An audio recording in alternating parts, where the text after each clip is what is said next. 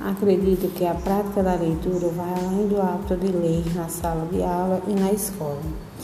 Ele deve se estender e ser cultivado no meio familiar e no meio social que a criança é inserida.